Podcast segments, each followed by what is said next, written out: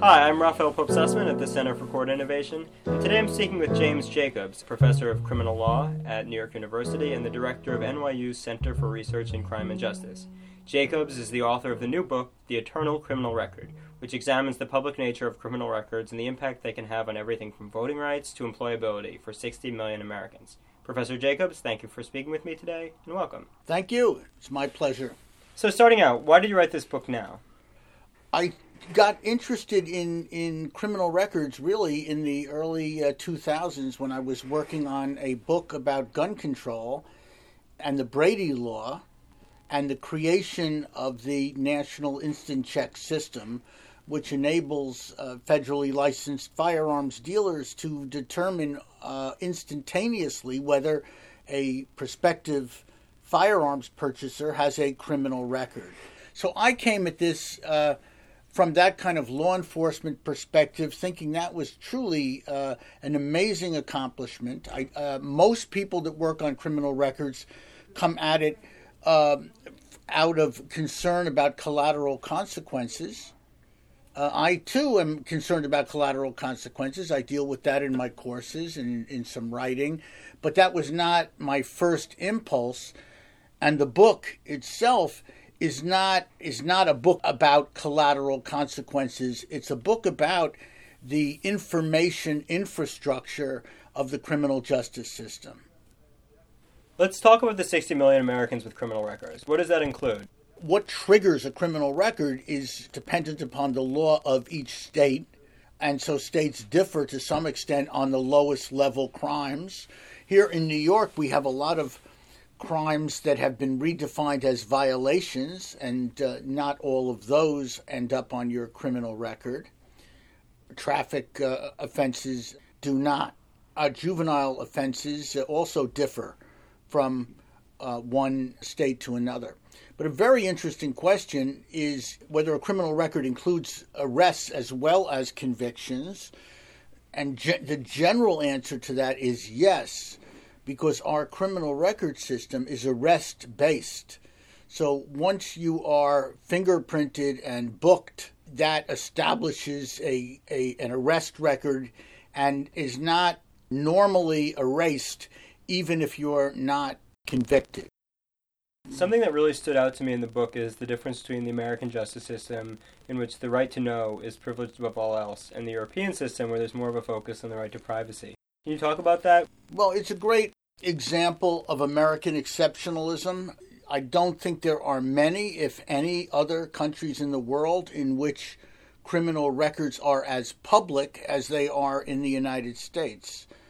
And, and I think that that brings out our commitment to both free speech and to the transparency of governmental operations. Our court records have always been open to the public, to anyone who wants to see them.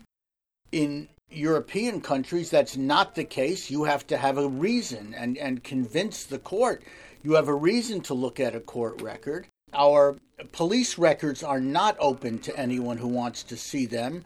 But our state legislatures have passed many laws which give permission, authorization to various industries and businesses and uh, voluntary associations to uh, uh, to obtain police records.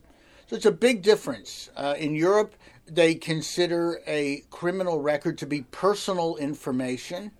Uh, here, we consider it to be quintessentially public information you know, these are two different s- systems with different values. I don't want to say one is right. There is there is a value to an open society.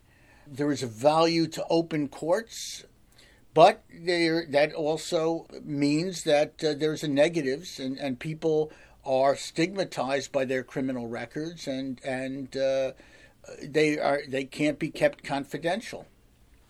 Do you believe in a right to be forgotten? I don't really believe in a right to be for, uh, forgotten. I don't like the idea of changing history. It, to me, it conjures up one of those movies about uh, Eastern European dictatorships and people going in and changing the historical record. And, you know, was this guy ever arrested or was he ever convicted for corruption? Yes, no. I mean, people have a right to know. In general, I believe that we are better off with more information rather than less information. I'm one of these old fashioned guys who, who really uh, has a strong commitment to First Amendment uh, rights. I believe, you know, people have uh, a right to speak and to convey information that they have. It's also very difficult in the information age that we live in now to bury information.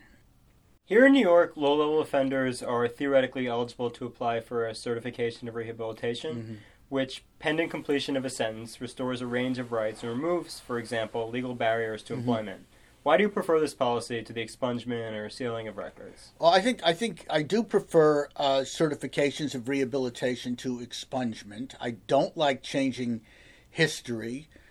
There's all kinds of confusions about changing history. Uh, a libel suit could come up. The newspaper could say this person now running for office or such and such was once convicted of such uh, of, of, a crime the person could sue the newspaper and say i've never been convicted of a crime because it was expunged therefore it doesn't exist.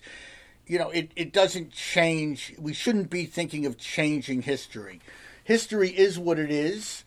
I have no objection. In fact i think it's a sensible idea to to try to help people overcome the bad and dangerous things they've done in their past. People do change and they can demonstrate that change. So maybe we should have more information rather than less. And the certification of rehabilitation is a step in the right direction. If the state recognizes that you have acted honorably and credibly and in a law abiding way since the time of your conviction, giving you the certificate to recognize that, I think, is, is a very sound uh, policy. Homing in on the employability of former offenders, what is Ban the Box? Ban the Box is a movement that started out in California uh, maybe a decade or more ago. A group of activists were lobbying to have the city of, I believe it was in, in San Francisco or Oakland, uh, to stop putting on their employment applications, have you ever been convicted of a crime? They said eliminate that question uh, because it it screens out people too early in the employment process. Uh, it can be used as an automatic screen so that anyone who puts yes, I have been convicted isn't even considered, regardless of the circumstances. But the way that it was, um, and, and this isn't isn't always understood. The way that it, it was lobbied for in the beginning, anyway, uh, and the way that it's been enacted in many, many uh, cities now and some states, is that it, it doesn't mean that you're never asked. It means that you're not asked in the initial employment application. And so it gives the, the public employer a chance to look at you as an individual. And if, if they get to the point where they're ready to make an offer, or you, you, you get fairly far down in the hiring process, then they then they ask the question and and they get the answer and they're looking at the answer in the context of someone for whom they've already developed a positive uh, impression. So that arguably should be helpful. You warn about the proliferation of intelligence databases that track persons who have not committed criminal acts but are identified as likely offenders, those labeled dangerously mentally ill or alleged gang members. What does it mean for American democracy that we're becoming more and more reliant on these kinds of deterministic tools? Well, you know, part of this is is the uh, information revolution washing right across policing and law enforcement and courts. So we we have the capacity to to keep and create far more records than ever in our history. We can compile all kinds of databases, and those databases can have all kinds of consequences. So, if we keep a database, as I talk about in the book, on, on gang membership, for example, um, there is some legitimacy to that but people don't get a hearing on whether they're in the gang. They wouldn't know whether they're in the gang database and we don't know, I mean, who has access to the gang database. For a gang database to make sense, it has to be available to a lot of police officers who may come into contact with someone and, and have some legitimate reason to be interested in whether they're a member of a gang or not, and as well as prosecutors. But that kind of information could be very detrimental to somebody, and it could also be inaccurate.